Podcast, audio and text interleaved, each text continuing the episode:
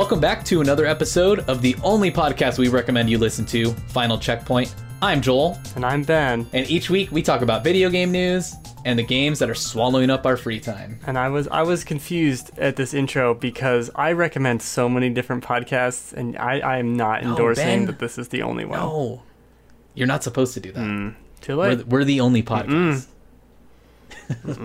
you can find us on Spotify, Stitcher, Google, Apple, and thegamefanatics.com. You can also send in comments, questions, and business inquiries, just in case, uh, to finalcheckpointpod at gmail.com. This week, we are discussing PlayStation 5. Before we do that, guys, it finally happened. Fortnite has ended. This could be the end of the floss dance. I just think Flossing never just think that's dies, great. Joel. flossing it might not ever die and that voice you're hearing is uh, from a man that's joining us this week the man that fears no destinies or grind in general tyler chansey How, what, how you doing, Joel? How you doing, Ben? pretty good welcome to our corner of the uh, the internet Took me a while that to we shipped show away up, here but I'm here now. Well we had to establish exactly what this is before we started letting people in and Oh, uh, see how it you is. are I don't think we even you are in established here. anything. We haven't established anything. This is just kind of a pish posh mishmash of conversations. And yet somehow But, it's the only uh, podcast you recommend we listen to ever See? again for the rest of our lives. He's not selling it very well, is he? I'm not a salesman. I'm just here to Clearly tell you guys not. to only listen to this show because it's all you need sometimes. It's all you need. That's something. It's it's weirdly zen, but also bizarrely scattershot. It's it's a walking contradiction, and I kind of dig it. That is life. Mm-hmm. That is life. dig it. Um, but today we're going to be talking about PlayStation 5, as I said before. We're going to be talking about um, some games that we played and uh, other stuff that's going to be a little more random and uh, sometimes off topic. So um, stay tuned for that stuff. but first, Um, in the meantime, oh Ben, did you have something? No, I wanted I wanted to be dramatic, and then you were gonna go into the PS5 stuff, but you didn't really. Silence. Yeah. I, I just want to say silence. Let's go. The si- All right. Well, we got a bit of news this week. Something that uh, kind of surprised everybody. Um, Is but it? Kind. Well, just the way they did it because they went back to Wired. But Sony basically went back to Wired. I guess the website or whatever, and uh, talked about the PlayStation 5 and kind of confirmed that it is going to be called the PlayStation 5. And um, they've confirmed some other things about it as uh, as they usually do with Mark Cerny going out and talking tech and wackiness as he does. But it, I, I'm pretty excited to hear uh, some of the stuff that they did talk about. I guess we'll kind of go into it, guys. Um, so first of all, I guess we'll talk about the PlayStation 5 in general No. and some of the specs about it. Mark Cerny revealed that the PS5 CPU and uh, GPU are going to be AMD chips, and uh, I don't know. I mean, some of this stuff is really not going to make any sense to me, but I figured I'd read it I, anyways. I, I like you reading tech specs where you have no idea. It's gonna be AMD chips. Oh yeah, d- oh yeah. Disclaimer, folks: we are not Digital Foundry as much as we like to pretend sometimes we are. But mm, you want something more in depth? I don't think we are the ones. But we're still the best podcast you should listen to. Yeah, the only one you should listen to, yeah. definitely.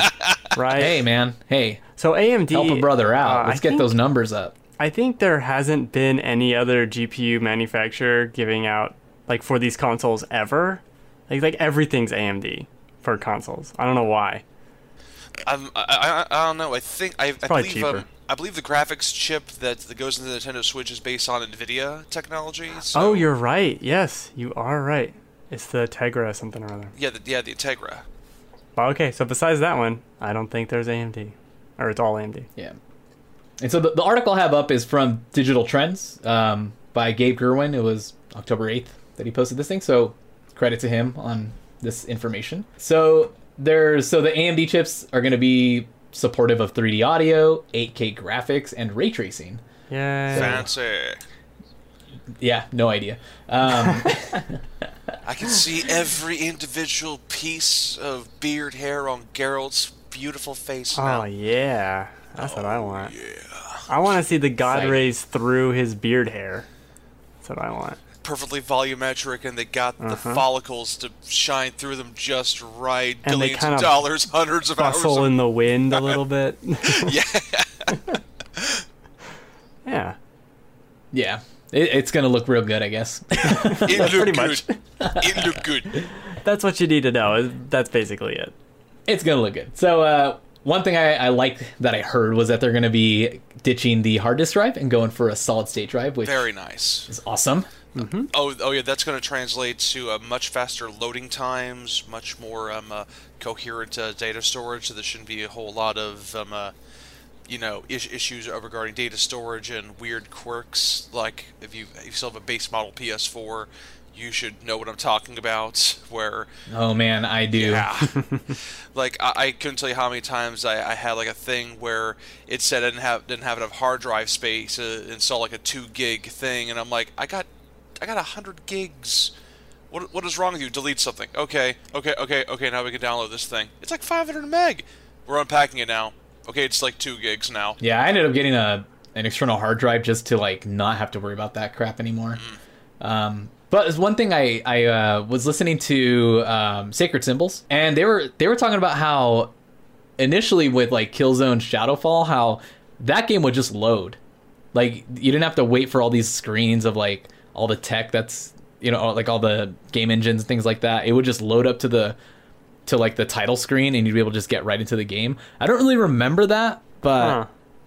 do you, do you guys remember I that? never? I, played I, it. I remember I remember ah. playing Shadowfall when it first came out, and yeah, as a launch title, it was surprisingly robust with how it handled loading. Like it was one of the few games I remember where I remember back when they were saying the PS4 would be able to like install a game as you were playing it, and Shadowfall was like the only one I could think of that actually lived up to that hype where you could start the game, you could play through the prologue, and then you could play through chapter one, chapter two, while three, four, five, whatever was installing. Because I remember that being just kind of a really smooth ride, and then you get to other games that came out, and the whole play while it installs basically amounts to you can play like the first 10 minutes, and then you get hit with a giant screw you loading screen wall saying, okay, now we're going to install the rest of the game, sit on your butt for 40 minutes. Yeah, it seems like they ditched that Yeah, pretty it still, early. It like, still exists. It's just it's kind of shitty, like Tyler's saying. It's not Yeah. good. man, Yeah, I, yeah, I, I have to like I have to pray that I don't hit the PS button on accident during the middle of a game because then I have to wait for that shit to load and then go away and it's just like oh my oh, god, man, the pro's Why so can't be nice. Oh my gosh, Fallout 4 on PS4 was terrible with that. Like, if, if you just put the disc in and it's like, okay, all the data's in, in, in on that, that means I should be able to start it. No, the minute you hit launch, it's like, okay, stay here while we unpack all this information. Why? Yeah, for sure. so what we're trying to what, what we're trying to say is, please bring on PS5. We, we, we need to get rid of these loading screens. Thank Yeah. you, solid state drive. I mean, honestly, one of the biggest reasons why I buy games on PC, even if they're indie games, is because of the loading times. I just know it's going to be so much faster on my computer than on my console. So if they can Yeah. they can trim that down, I'll, I'll play more PlayStation games. That's fair, Ben. And not even with a solid state drive. Dude, computers are good. Did you know that? Pretty good. Computers are good great. stuff. They got some They're good great. stuff going on. I, I I can actually attest to that. Like when I first got my PS4, I actually got a um a, a hybrid drive. Like I got a one terabyte hybrid drive, which is kind of a compromise between the standard hard drive and the solid state. So my loading screen, my loading screens are maybe like better by like maybe five, ten seconds, but that's about it. It, Yeah. It's Yeah. The thing about the PlayStation, and you want to get more nerdy. Uh, so the hard drive speed, I think it's like a 5200 RPM hard drive that they put in a uh, a PS4, and the normal one you're gonna get on your PC, like if you're building a gaming PC, would be 7200 Oof. RPM. So that's why even just a normal hard drive on your computer is faster because they opt for these crappy drives. Or- or We're talking like a very standard, easily accessible, Oh yeah, regular PC drive. Like this isn't this isn't a quote unquote made for gamers hard drive. no, it's just, this is just a- basic ass. All right. So PlayStation 5 will support Blu-ray discs as well as Shocking. digital downloads, obviously, and game streaming. Duh. Shocking. Uh, the console will be equipped with a 4K Blu-ray player, Yay. just like the Xbox One S and Xbox One S. So very standard. Fucking- very standard. I mean, Fucking Pro should have had that. I know shit. the PS4 Pro didn't have it, and I'm upset. Okay, kind of. okay, so we still have some pretty standard uh, uh, multimedia stuff here. I'm assuming it'll also be capable of playing DVDs for cheapos like me. The hell has a DVD? Oh, shut up. It will use uh, games with a data capacity of 100 gigabytes. I did hear like certain uh, discs will be shipped on special 100 gigabyte discs, so we don't have uh, the issue we have with like Red Dead Redemption 2, where they had to split the game up into two Blu-rays. Mm-hmm. Yeah. Uh, to help mitigate installation times brought on by the huge file sizes, Sony will make use of the solid state drive and allow you to only install parts of the games you want to play, such as a competitive multiplayer mode or a campaign. That's actually Games can also be loaded to specific modes from the dashboard, so you can join your friend in a match without having to go through the entire starting process like you would on PS4. That is really cool. That actually sounds really cool. We'll see how quickly they abandon that. Yeah, we'll see how that plans out, but sounds awesome. Oh, oh, oh yeah. like I, I get a feeling like unless this really this is really well done and really accessible, it's gonna go the way of I have no idea. Facebook integration? I don't know.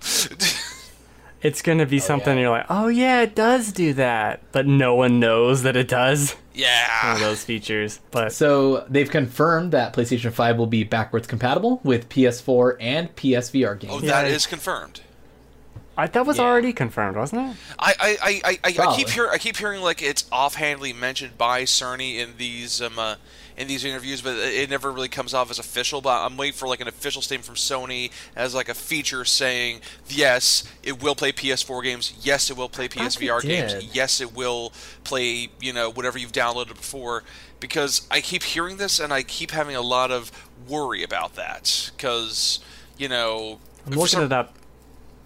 Yeah, because, you know what I mean. Like backwards compatibility has become a much more bigger concern now for, for, for, for players. Something I am very glad has gotten traction, especially after how Microsoft handled it with the launch of the Xbox One and how they've been kind of spearheading this sort of thing with what they've been doing with Xbox 360 backwards compatibility and classic Xbox stuff for the Xbox One X. And I think it's it's definitely in huge demand, but I don't think it's used as much. But it's still like extremely important to have, just to like give your consumers like value in everything that they've ever supported you. for. especially since especially since we've we've had a lot of noticeable upgrades with uh, noticeable trends with uh, online live service um, uh, perpetual experiences like on PS4 like the Division uh, De- uh, Des- uh, Destiny, Destiny 2, uh, Warframe catching up uh, uh, with, with console players and like, and it would just be really terrible if you put a lot of time into this and then oh new console generation. By the way, all your stuff. By the way, all that stuff you put so much time into, it's, it's meaningless now. Buy our new machine. you know that would be anti-marketing at this point, especially with how this trend has become so big. What sucks is they said this will not include PS3, PS2, or PS1 games. Yeah. Yep. I, I, I, I'm guessing unless there was like some sort of you know PS4 port version or something. Maybe, Well, sure, yeah. if it was on the PS4, it'll work, but it is. Yeah. A, I know why the PS3 still is not there, but the, The- the PS2 and PS1, like, come on, man. Yeah, this, yeah, exactly. Like you know, you can't pull out the cell architecture excuse for something that's like 15 years old. You know. right? They just need to figure it out. It's ridiculous. It's it's stupid that I'm gonna have to put in a PS1 game into my PS3 to play it. Yeah. I, I know that I'm crazy and I will do that, but come on. This is why we need more. we need more standards for these things. Ah, I I would love to be uh, slight tangent. I would love to be able to just buy a PS2 from Sony, just like a new PS2. That'd be so cool.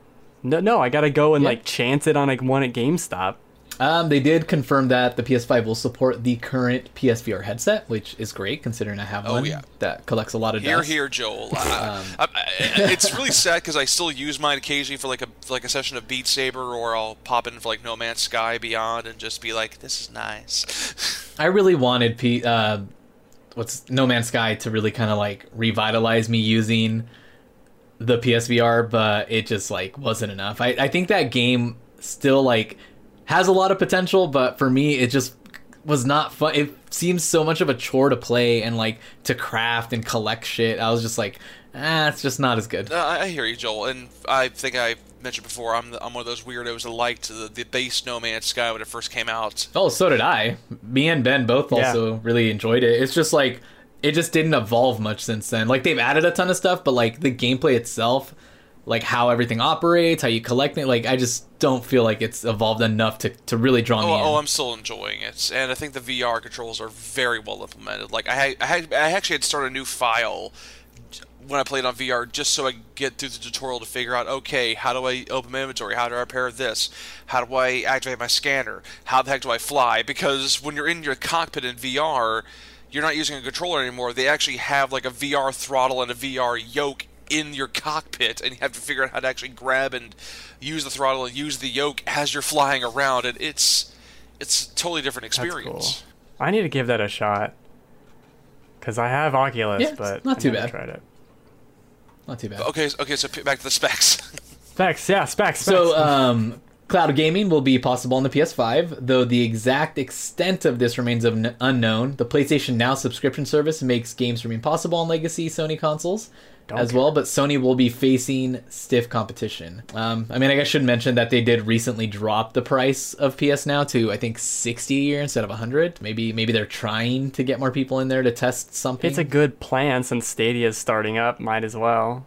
that is actually a very big question, guys. Like, do you know anybody who actually has a PS Plus? Uh, sorry, a PlayStation Now subscription? Do you know anybody with that?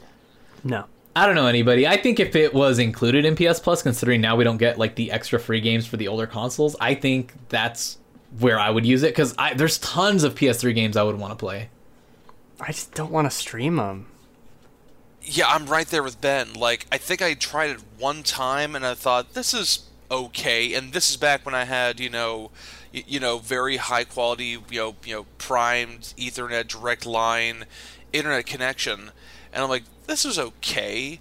Mm-hmm. But I know that's not the same experience everybody has, and because of that, you know, there's just too much, too many variables of how this could go wrong in terms of presentation. I think that's what scares a lot of people off. Yeah, It's not- I mean, they they figured out downloads with PS4 games. I wonder if they could. I mean, figure that out for PS3. No, because that's then why they're doing it. They're just running a PS3 in the cloud and beaming it to you. Ugh, those those old things. Dude, I'm playing. I'm playing on my PS3. It's awesome. Cross media bar, love it. I bet you do. I bet you do. I do love the cross media bar. It is superior to what we have now. Preach.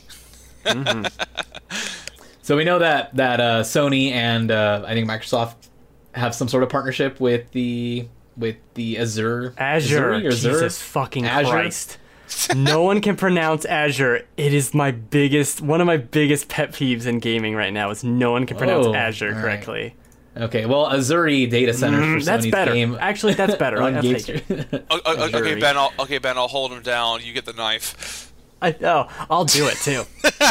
well, now I'm gonna do it on purpose. Um, so I I don't know if they're actually using that for PlayStation Now or anything like that. They haven't really said anything. No. Um, it's possibly just gonna be used for like Well, artificial intelligence. we might not even game know. Like this is this could just be some back end thing where they're using their infrastructure that we wouldn't even be privy Yeah. of anyway. Uh, Yeah, the only thing I could think of as to why Microsoft would have access to, to the Azure um, service would, would just be for um, uh, would just be to experiment a bit bit more with, with cloud storage for you know their their online infrastructure, which has always been the appeal of the Xbox console. Um, that's the only thing I could think of, just you know, behind the scenes quality of life stuff of, of, uh, for their online services. And scale. Yes, big scale, especially considering how much more accepted gaming has become, much more ubiquitous consoles and console gaming has become. That's millions of players, millions of subscriptions, millions of accounts, and that means a lot of stress on the servers. That's why I like playing single player games. Uh-huh, no servers. no servers. To Oh, so, so you're telling me you're like one of the five people I, I probably know of that got super duper hyped for the for the triumphant return of Flight Simulator of Microsoft Flight Simulator. oh my god. I'll, it's on Game Pass. I'll play it. yeah, that's true. If it's on Game Pass, Ben will play. it. Might as well get some Achievos. Hell yeah. All right. All right, we're moving on to my next favorite part, which is the next gen controller. So, um, I I love PlayStation controllers probably more than any other controllers that I've ever played with. Although I haven't really played much with an Xbox controller, but I just don't really like the offset analogs. They just feel kind of weird to me. Whatever. Um, but they're also unfamiliar, so um, that's my own thing. But um, so uh, they're kind of changing up the DualShock Five. I'm assuming it's going to be called. They haven't really said anything. They're gonna call it it the has to. blueberry, Uh, Joel. Get with the Uh-huh. times. It's the cross button. Cro- Whatever. we call, it's officially called the cross shit. button. Good for you, Sony. You're wrong. Good for you, idiots. Um, so they're gonna have USB C charging, which is awesome. Which awesome. is great, yeah. Which is about fucking time for like everybody in the world that's not u- using USB C. I'm burning mine as we Um, speak. And they're finally ditching uh, the uh, Rumble and going for more of uh, haptic feedback, which reminds me a lot of like the HD Rumble from the Nintendo Switch, which is awesome. Which, 'cause do I you really the way like that it feels. on the Switch? I really do. I just wish it wasn't so loud. Hmm. I haven't really But noticed. I like it. Like I, It's, it's one of the it's So, one of those uh, things that it's very difficult to really um, articulate when it comes to when you're using it. You only notice it when it's distracting. Otherwise, it's just something that's part of the experience. You know. Hmm. Well, maybe it's not Yeah. that good in the Pro controller because that's really all I use. I don't know. Well, I guess because it'll even come through like the analog sticks, which sounds like weird to think about because Rumble doesn't really, but like some of the, I guess with the analog stick, you're gonna feel it there too. Which, I mean, I think you could just change up the way certain games feel. I feel like Rumble is very overrated. Yeah, I mean, I don't much care for it a lot of times, but there are some games I'll be playing where like all of a sudden, if I don't feel the rumble, I don't know if I'm actually shooting. Okay, so I can get that. Yeah, You know, that's, that that, that, that's happened to me where I, where I go where I occasionally PC game and I have expect my mouse to rumble when when I'm when I'm shooting and I'm like I don't feel this. I- I- Does the gun have not impact? I can't tell. Are they getting PC hurt? not so master race after all. Yeah, well, It's not perfect. My, my mouse doesn't have rumble. Two out of ten. two out of ten, no mouse in Rumble. exactly. um. So other than that, I I mean I know we have uh, PS5 dev kits out.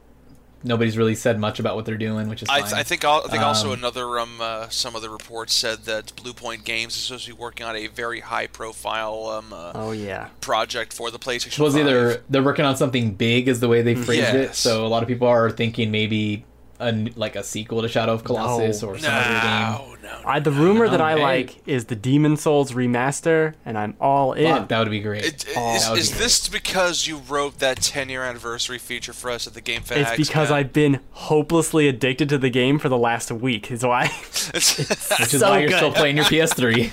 so good still. Well, to wrap it up, guys, like so they're aiming for a holiday 2020 date, which I think I think a lot of people already kind of predicted. Um, but what are your thoughts? What what are, what are you feeling overall about the stuff you heard about the PS5? Like, what are you guys excited for it? Do you think maybe the tech is a little bit outdated, or should have already we should have already had it? Like, what are your thoughts there? I feel like this might be the most natural feeling progression of a console generation ever. And I don't say that lightly because thinking it back now, when I got the when I got my PS4, I thought this was amazing. This was a big change uh, when it came to quality of life, when it came to graphics. And but the thing is, usually I usually when it comes to prior console generations, I always feel like there's like a lull or a lot of lost potential with what the machine is capable of. But the PS4, it feels like it still has some life in it. Like it's still putting out interesting experiences and still hosting great experiences, big and small. And here we are saying, oh, the PS5 is coming out next year, and I still actively play on PS4, and I'm still impressed with what's being done with that hardware. From a development perspective and from a production perspective, that is impressive. The only reason why I noticed that the the hardware is becoming more limited is because the games are becoming more ambitious and large. Like, um, uh, if anybody has seen the breakdown of just how bad the frame rate gets with uh, Remedy Studios' Control, that's like the one instance where I realized, oh my gosh, this tech is um, uh, is starting to lag behind. Things are starting to progress, and it's only like maybe near the end of the console generation, and I find that to be really impressive in its own right. But that being said, it, this also feels a bit less magical than prior console generations. Like it doesn't feel like we're having this huge, massive quadratic leap in um, te- in tech and in what's cap- what's being capable with uh, the experiences. Like going back to E3 when X when Microsoft showed off that demo for the Xbox Scarlett, and they showed off that footage for the new Halo game, and, and I couldn't. And honestly, they kept saying this is in engine. I'm like, I can't tell, because you know we've become so numb to the sort of is it an engine, is it a not, sort of plateauing of graphical visual fidelity. And I'm afraid that even when it comes to a spec perspective with the PS5, I'm getting a very similar vibe. Like, we've hit a certain ceiling now. And all we can do now is just work on background hardware stuff. Because if you notice, what's being reported on isn't so much, whoa, we can you know do all the do all this sort of stuff with visuals and in, ease of uh, development, all this stuff. It's it looks better. It supports this uh, VR virtual reality will still be supported.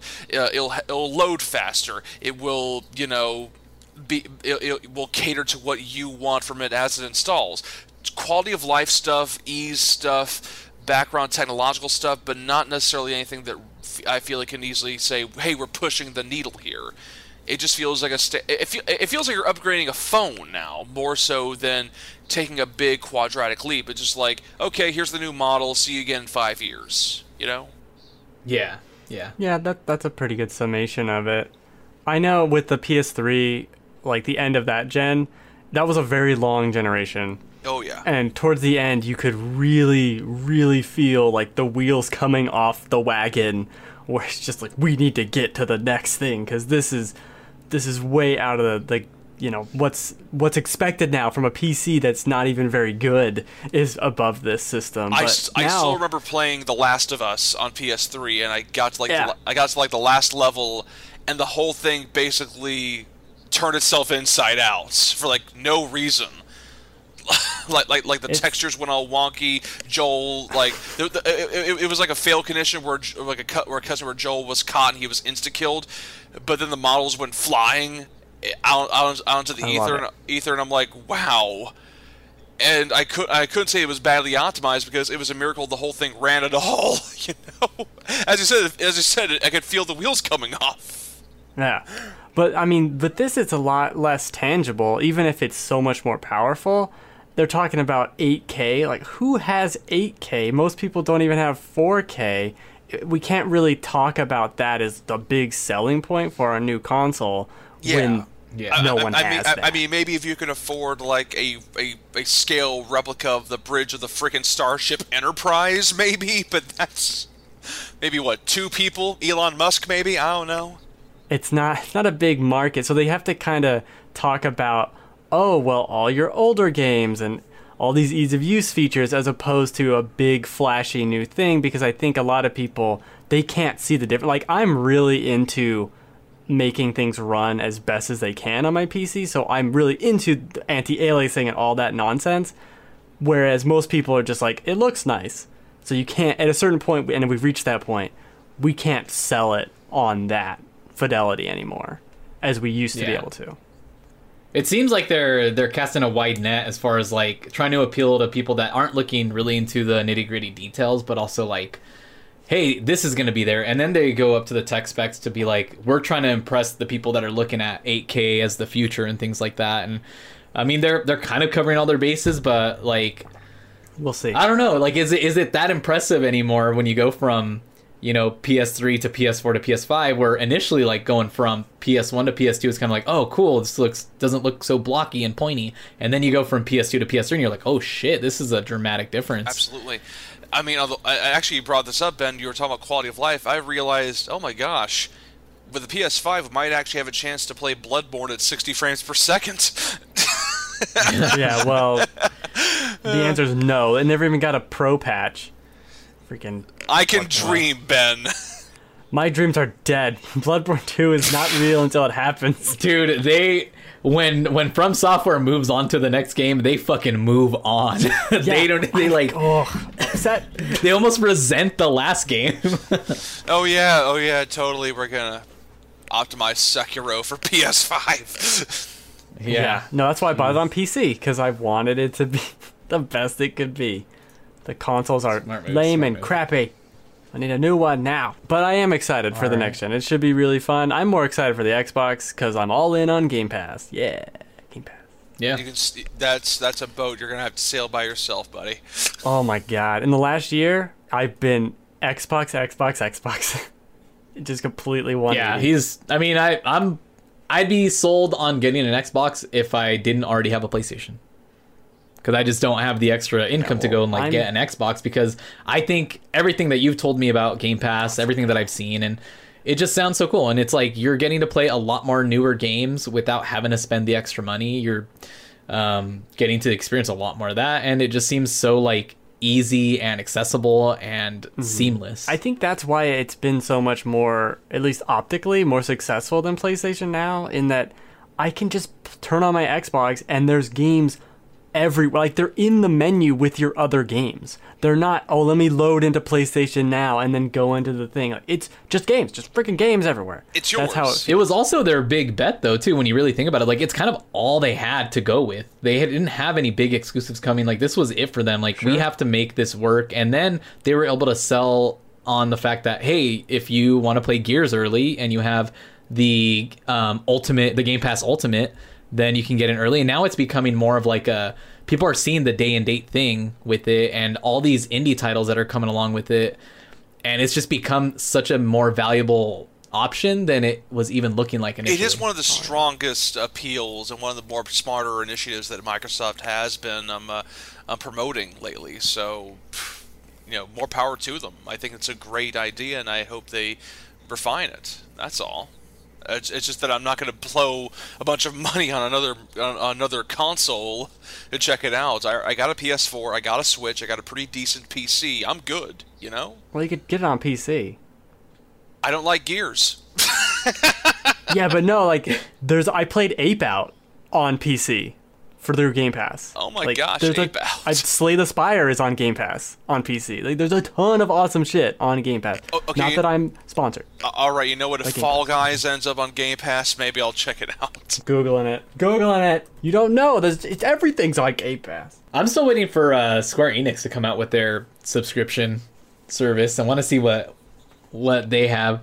Can you imagine though if they put out all like the Final? Fantasies and Dragon Quests and like all sort? Uh, can you, You imagine that? I think that would end up being pretty ever cool. again. That's good. I don't need to see They, they would they, they, would just grind themselves into total goblinhood, and we would never see certain people ever again. They would just they would turn it. But it'd be smart. It would be smart. I think they would. To me, that's more attractive than like the Ubisoft one or which other one came out. The um the EA Origins. Of all the trends, though, for the game industry to latch onto, I can't believe they're trying to do their own version of a streaming service when even in the streaming service industry, that's becoming more ridiculous and splintered and less viable. It, it it kind of is. I mean, but when like you take cost sometimes, like if you take cost on, for example, like I was talking to my wife about getting GameFly, right? And so I told her I buy two full price brand new titles. That's one hundred and twenty dollars plus tax, right? Where if I get a year of GameFly, that's almost what 180 or 100 I don't even I don't remember the math on that but It'll be about 100. right but I'd get to play a lot more games Having said that, though, that would be at the behest of the availability of what they have on their service. Which, when I had GameFly, that's what ruined it for me. It was it, because it was so popular and so u- and so used. It's like, I want this disc. Yeah, you'll get it maybe in like three weeks if we ever get a copy back ever again. Yeah, if you just want like cuz I have GameFly and I that's why I just rant and rave about all this random garbage. Uh and I have 20 games on my queue and it'll just pick a random one and it is almost never the one at the top and I'm fine with that because I have 30 other things. But if you want Yeah, the yeah. game as it comes out, I don't really think that's going to work for you. It was a fluke I got Breakpoint. That's the only time that's ever happened. I have no idea how. yeah, that's my issue with GameFly. Honestly, like if you're just trying to, you know, work on your backlog or your your your, your ever encroaching pile of shame of good games you know are good but never find the time for, that's fine. But if you're trying to stay topical while trying to save a buck in this very um, cutthroat game journalism hustle we are doing, it's. It's, it's it's very very um, uh, inconsistent and uh, problematic. It's um I use it as like a supplement Yeah. two. Yeah, that's what I want it for because I have like I mean I'm gonna buy the game that like if it's Division Two for example I'm gonna buy that game I'm not gonna rent it, but if there's other games like Control or like Super Mario Maker Two that I want to try and see if I like them um, enough to maybe buy them later, then that's what I want it for. I want to be able to experience other games that came out at like recently without having to go out and spend the money and then find out I don't like it. It's like 'em. perfect for the perfect game I got with it was Yoshi's Crafted World. I don't need to pay sixty dollars for that game, but I will gladly play it for a week and send it back. That is all I need from that game. That's fair. That's totally fair. All right, shall we move on, fellas? Move on from the PlayStation 5 topic we were definitely talking about. Yeah, I, I think did we talk about PlayStation Five? Yes. Who? All right.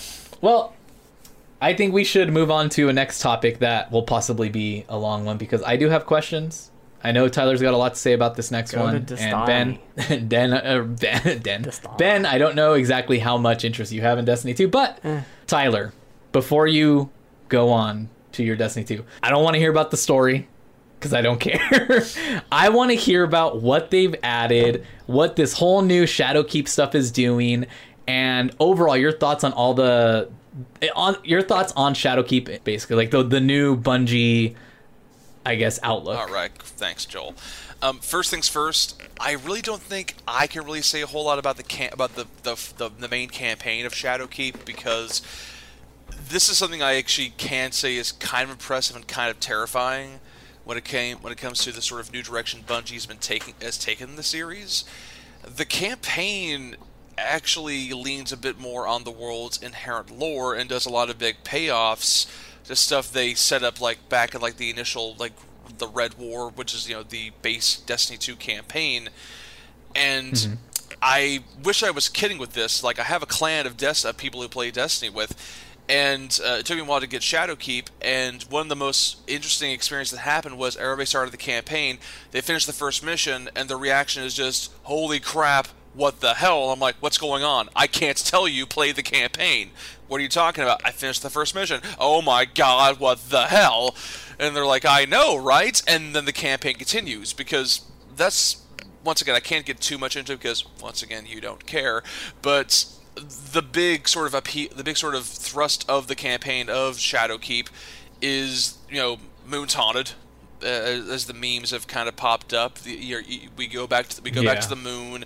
Uh, the Hive are doing a bad on the moon. Creepy, spooky ghost people are there, and you're there, and you're cool, and you have guns and that hover bike of yours and bullcrap superpowers, and you're there to, you know, you know, you know, fight the ghosts and fight the nightmares and figure out what's going on, and and that's kind of the thing I will say about the campaign. If you if you play Shadowkeep and just finish the campaign and think that's it, and you leave disappointed, I feel like you're not exactly understanding the long game that Bungie is playing, especially with how they've been supplementing their content recently ever since Forsaken.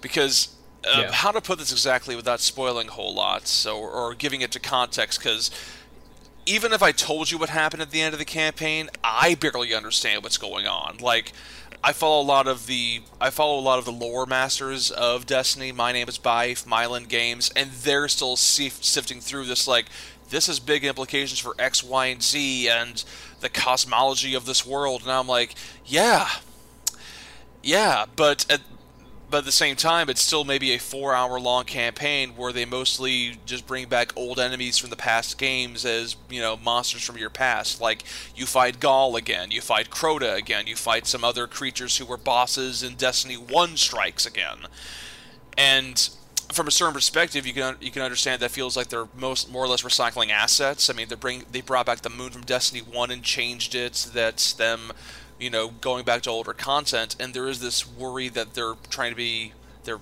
quote unquote lazy, which I will never say. It, it's very difficult to present this stuff in a brand new light. Yeah, I don't I don't think it's lazy. I think it's I think I was happy to hear that the moon is back and even though like to me the the moon was one of the my least favorite places in the original Destiny, like it's cool to bring that back and to have uh, like familiar places that you can visit and go back to and collect more helium.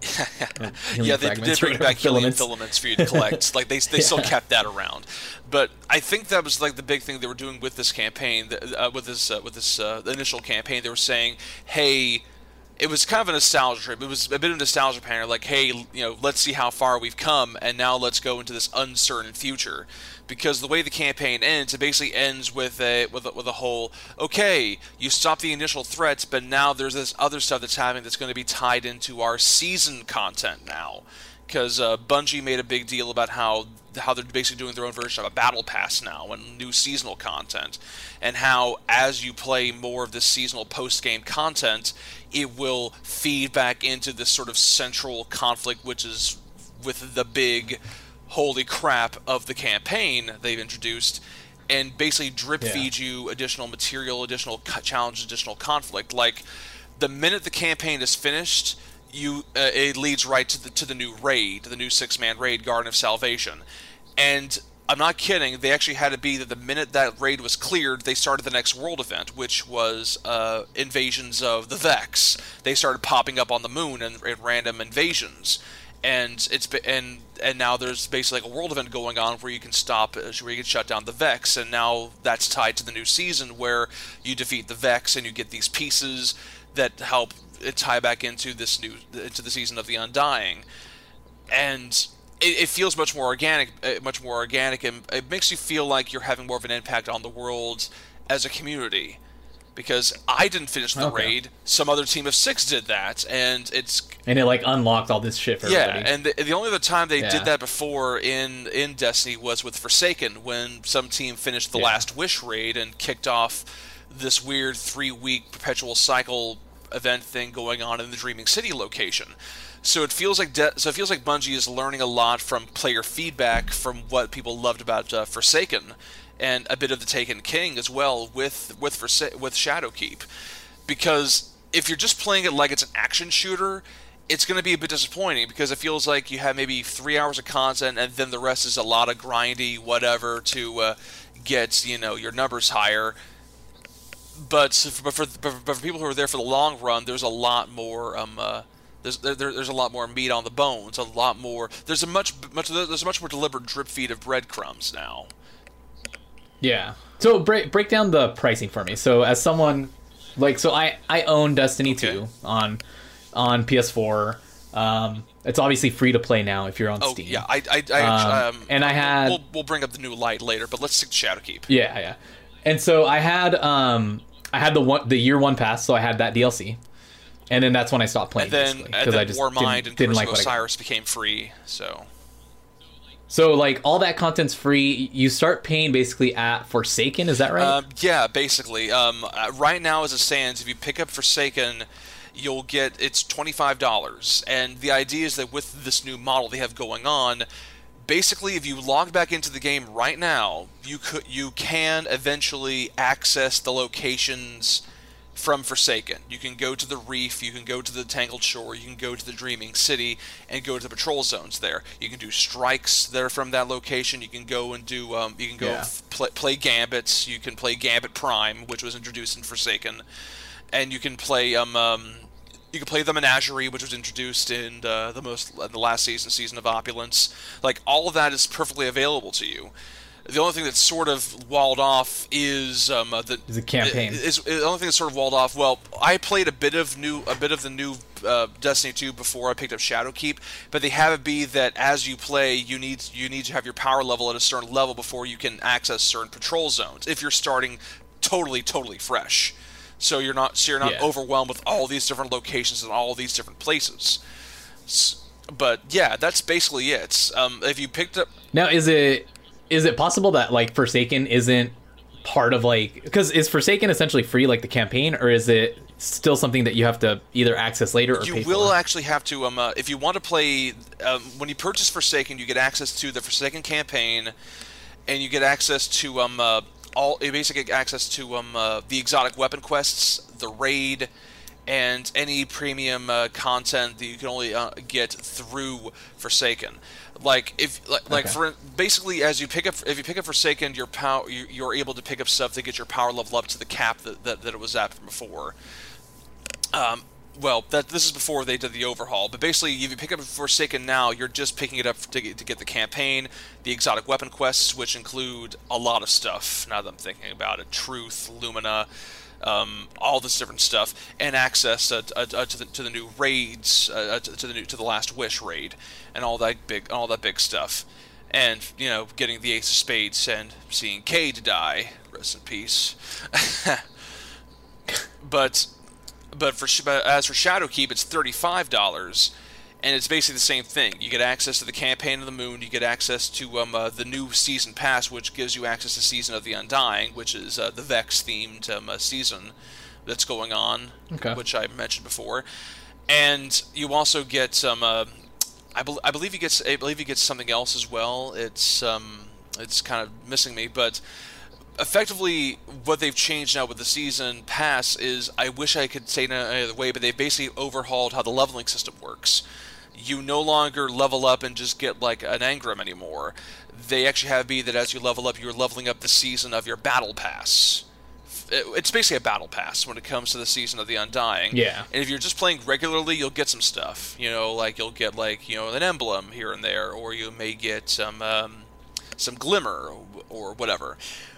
But if you get the battle pass, which is included with Shadowkeep, it also gives you special armor. It gives you special um, uh, emotes. There's a new finisher system where if you where if you hit a certain button at an enemy that's low on health, you'll do this elaborate, you know, uh, physical attack, and you can modify that to um, um you know, do bonus stuff like, hey, you punch this, you punch this guy, it'll drop heavy weapon ammo, but it'll cost you a third of your super bar. So there's a bit of a counterplay going on using your super bar as a Yeah. resource, which is really cool.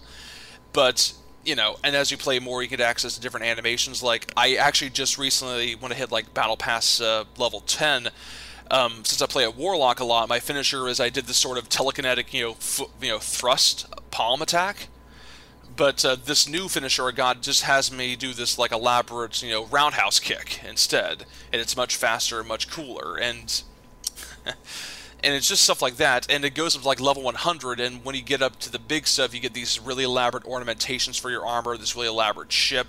And it, it gives you a bit more incentive to play than just, hey, there's a chance you might get something neat at the premium content store, you know?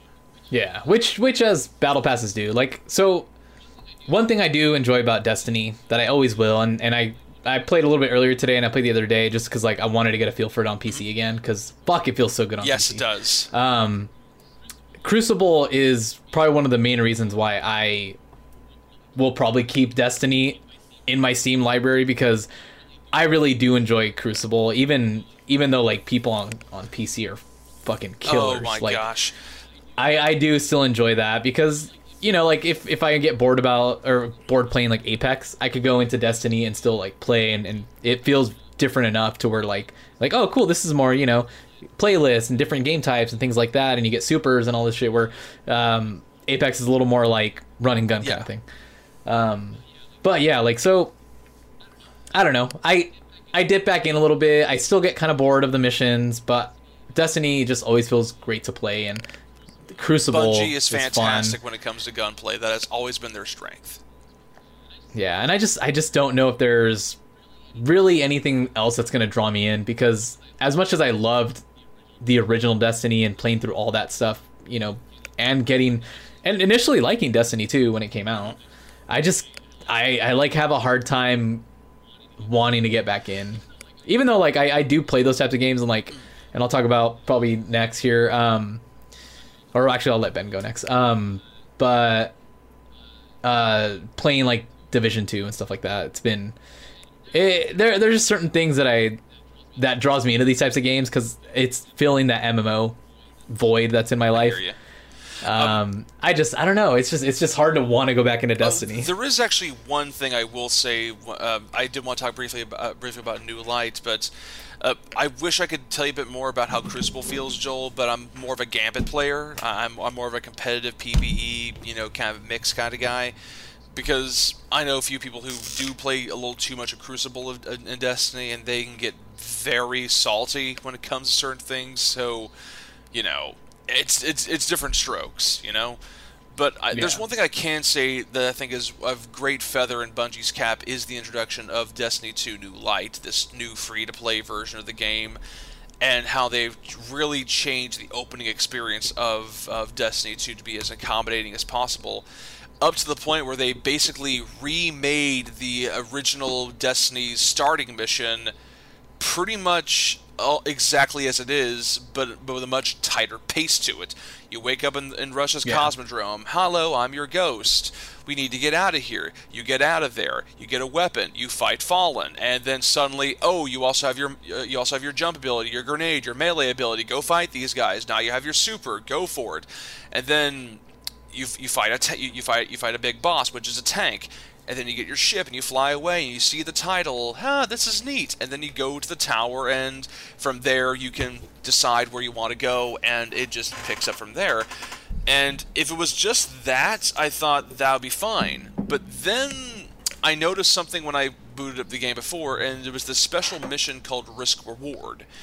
Um, uh, as a as a veteran Destiny player, and so I checked it out, and it made me go back to that Cosmodrome location to do like a different sort of mission. To think it was something like find X location, find whatever, find clue, you know, find the breadcrumb trail, basically.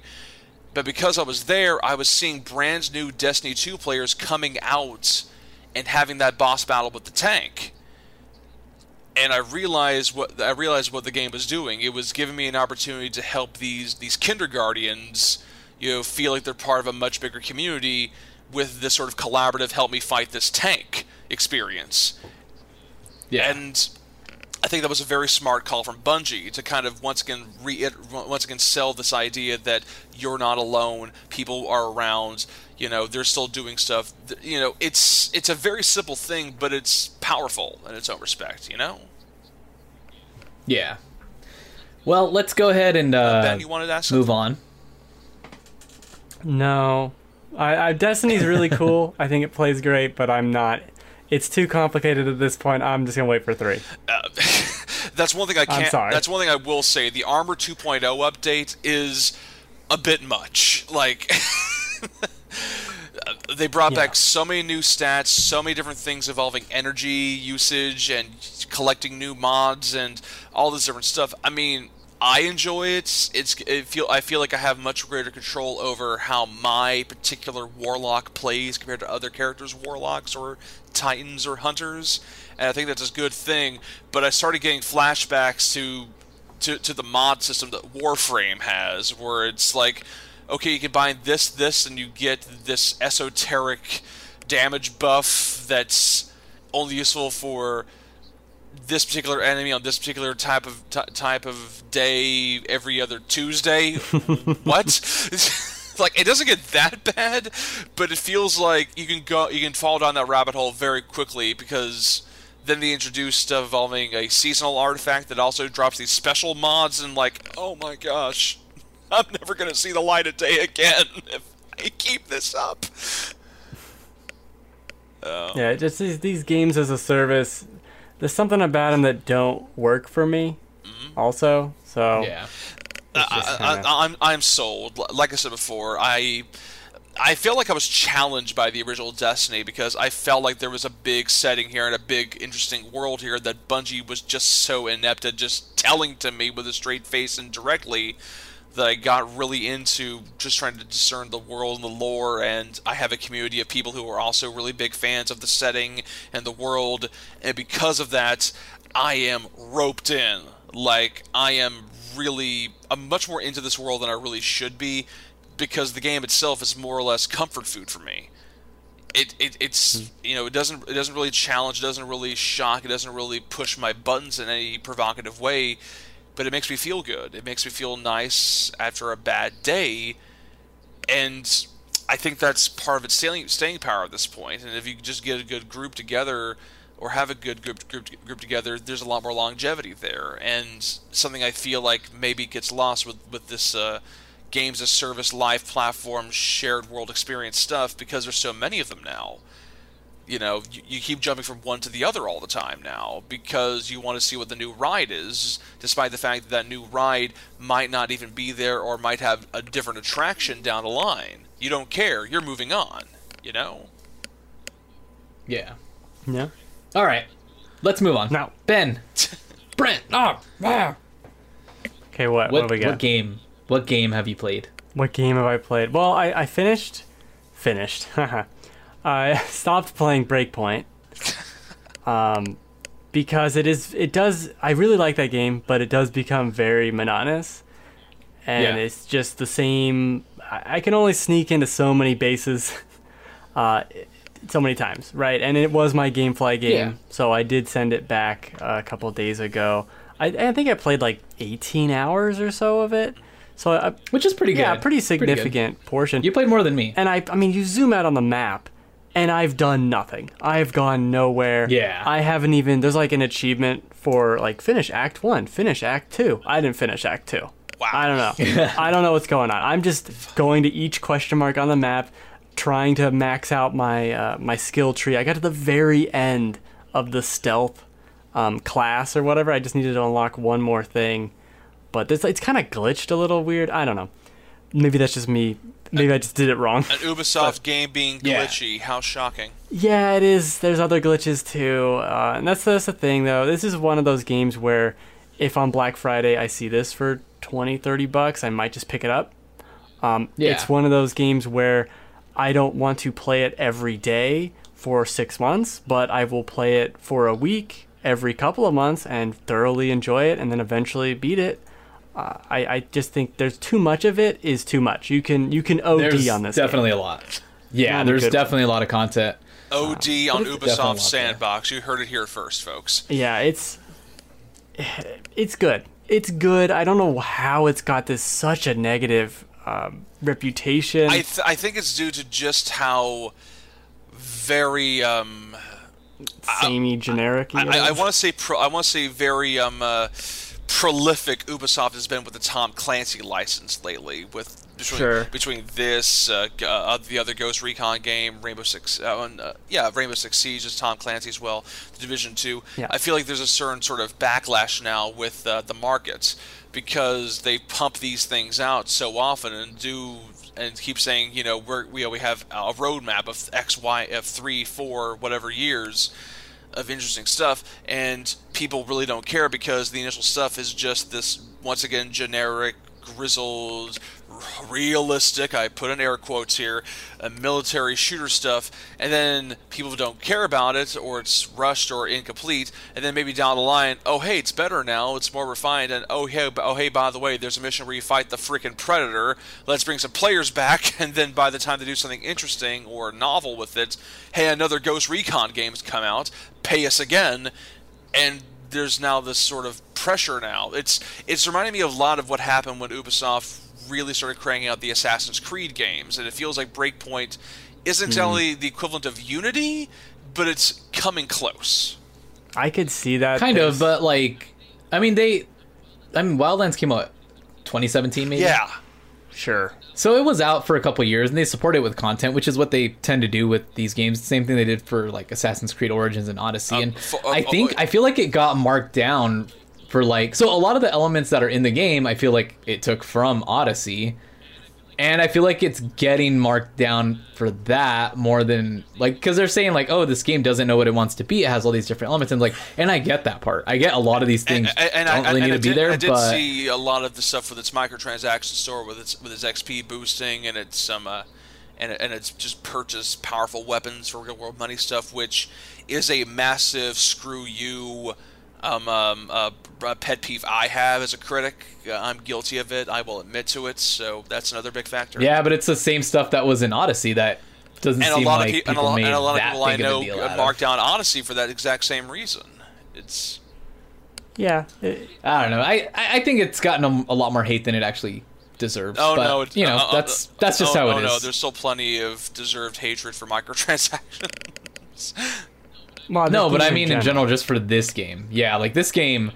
I mean for like I mean obviously. So just to preface, like I received a copy of this game from Ubisoft, um, and so did two other members of our site, and you know we we're not really reviewing the game. We're just doing like an impressions piece on it, and.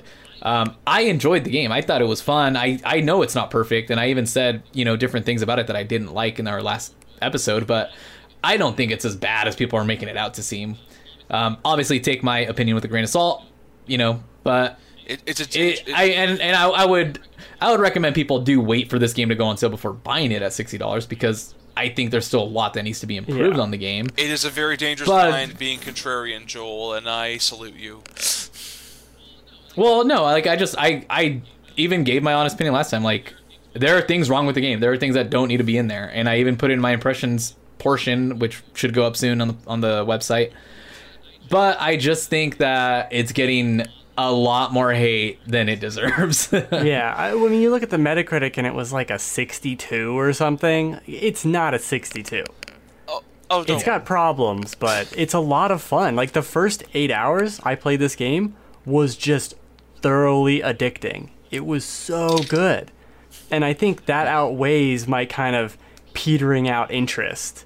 Not everything needs to be a thousand hours or something you play every day after work for four hours. Th- that is that is totally fair, Ben. And you know, I am noticing there's a bit more of a. There's always been a divide divide between players and critics, especially when it comes to games like this. Because I remember. Uh, I, I actually reviewed Man of Medan uh, for, uh, for, te- for for the Game Fanatics, and I thought it was pretty solid. But then I looked at the Metacritic average, and players are hating the crap out of it for reasons I thought were actually they they saw problems, I saw features or you know you know, you know they saw pr- you know you know people you know I saw issues they, they, they saw massive horrible things that you know should be dis- that should be that should condemn it and it, it sounds like a very similar sort of thing is happening where it's, where it's like it's not that bad guys come on you know yeah.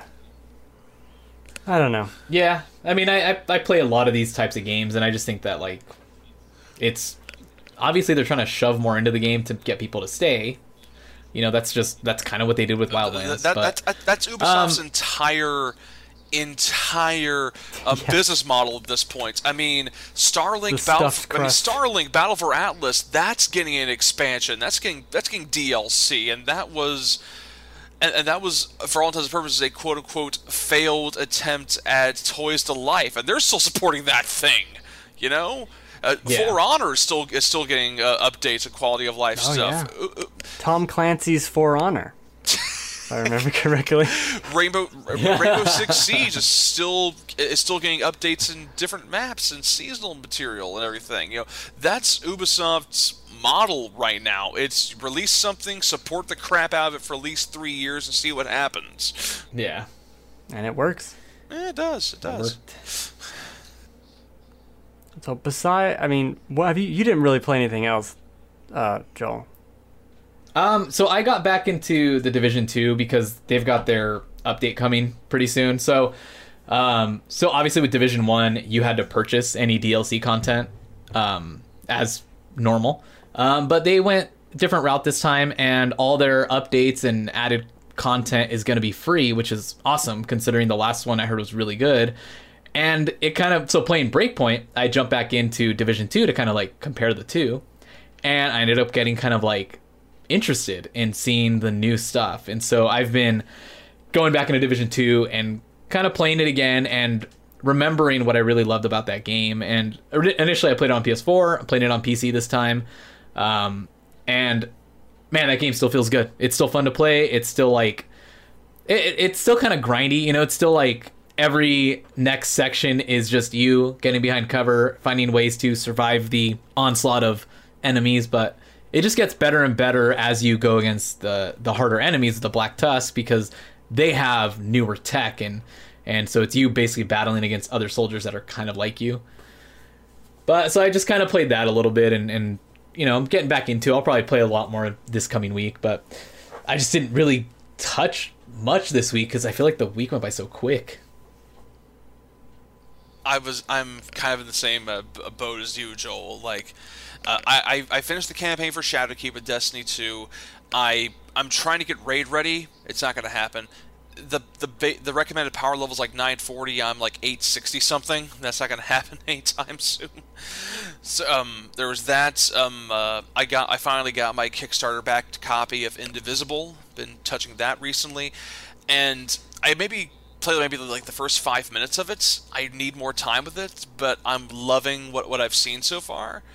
But uh, the other big reason why I haven't had a whole lot of time is because I have once again attended for the third year running uh, Save Against Fear, the the board gaming convention held by the Bodhana Group, a very um very well known nonprofit organization that promotes uh, ga- tabletop gaming, and and the like for therapeutic and uh, for therapeutic and um, uh, what's what I'm looking for? Emotional support uh, purposes, and I attended their convention, spoke to a bunch of people, attended panels, and checked out some really interesting RPGs and board games there. So, literally, as of this recording, today was the last day. I just came in and recorded uh, recorded with you guys. Cool. You you enjoy it every time you go? Very, very much so, because I always bump into some very cool developers showing off a prototype for their latest thing, or or, or, or, or some industry vet- veteran t- talking about how whatever. Like I think I attended a panel regarding uh, how to make um, uh, modules or uh, yeah, R- just RPG sessions. Period, more engaging for players. Very very easily, you know. Kind of a DIY game design sort of thing, and I liked that sort of element, that sort of bare bones, you know, hey, you don't need to be a coder to be a designer kind of appeal. And uh, I'm, I'm going to get to a much more in depth with my, my my Save Against Fear highlight feature 2019. Check the site, folks.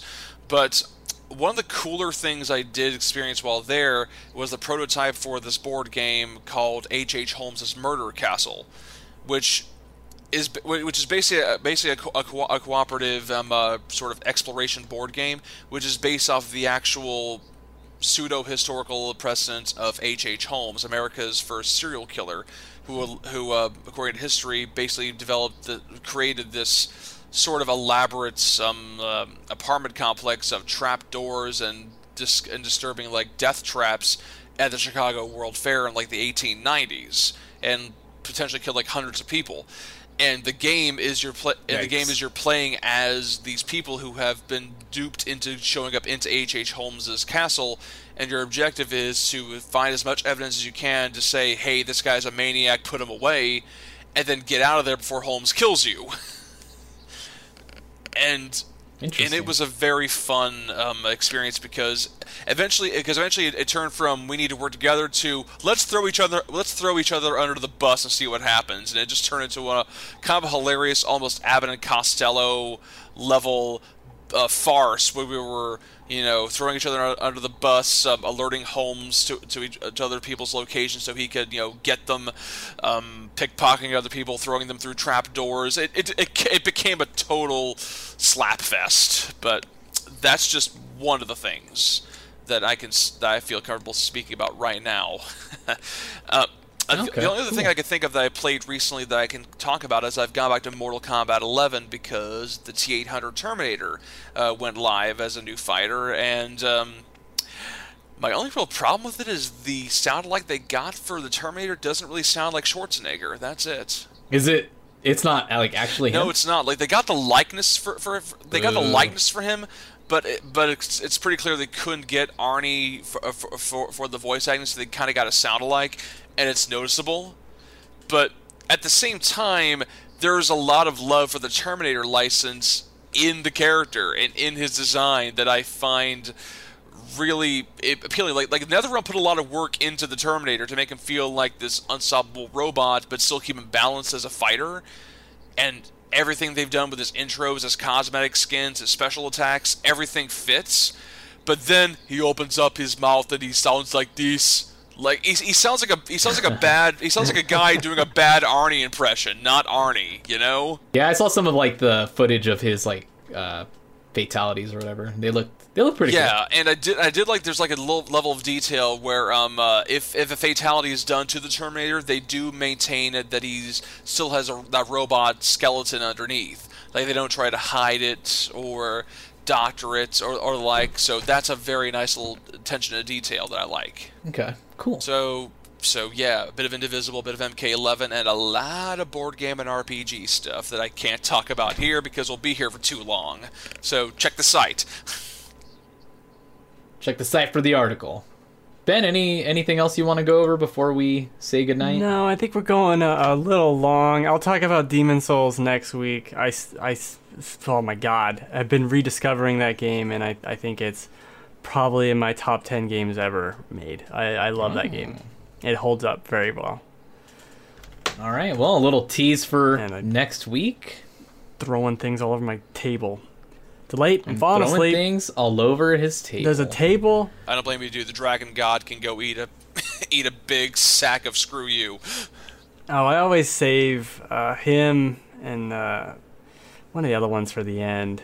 I- I'm like halfway. It's starting to be the, the tipping point of that game where you start beating bosses more frequently. Um, that's it's cruise to the end game now. I, I, I don't know, Cool, dude. really the. I don't know. I don't know, dude. The Shrine of Storms is a wall I die against every single time, but you do you. Uh, yeah, that's annoying. Um, All right. Nah, the, the the the game is so freaking good. I don't want to. I don't want to. I want to beat it and then kind of like collect all my thoughts again, since it's been like five, six years since I've really played it. That's for that's fair. All right.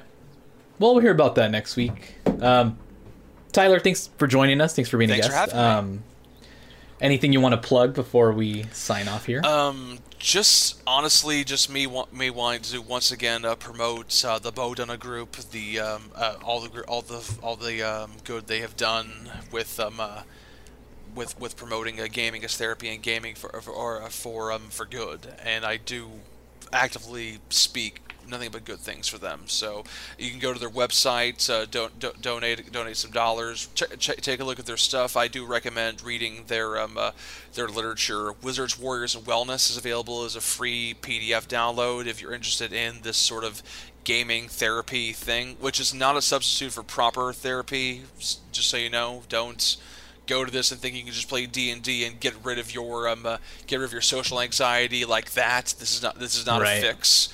This is this is a supplementary thing at best, and something you should you know maybe sp- maybe speak to your your care provider with at, at all at all possibilities. But I will say they are full of very passionate people who will hear you out and will work with you at the best at the best possible as, as best as they can. So I, I would definitely pl- plug them as well, and I think I will also uh, plug uh, the people over at Spectrum Games. Like th- they they they are very good at doing uh, role playing games that are cheap, easily accessible, and are very targeted towards very specific forms of genre emulation. Like you, you want you want an RPG where you can just have a one-off where everybody plays a, a stupid teenager in a slasher movie. Pick up Slasher Flick. That's a Spectrum Games game. You want to be in a cheesy 1980s Reagan era toyetic, you know, uh, you know, you know, sword and sorcery game. Cartoon Action Hour. Pick that up. The list goes on, and I think that's basically it for me. okay. All right. Ben, any last words before the end? No, I'm gonna go take a nap. Or put All to bed. right, all right, guys. That's gonna do it for us here at Final Checkpoint. Catch us next week for another new episode. Remember, you can find us on Spotify, Google, Apple, just about anywhere, and of course, thegamefanatics.com. Share with your friends, share with your family, and like us. Send us questions, Family. all sorts of My stuff. fellow fanatics. Share us with, yeah, share us with, share us with other gamers. Anyways, good night.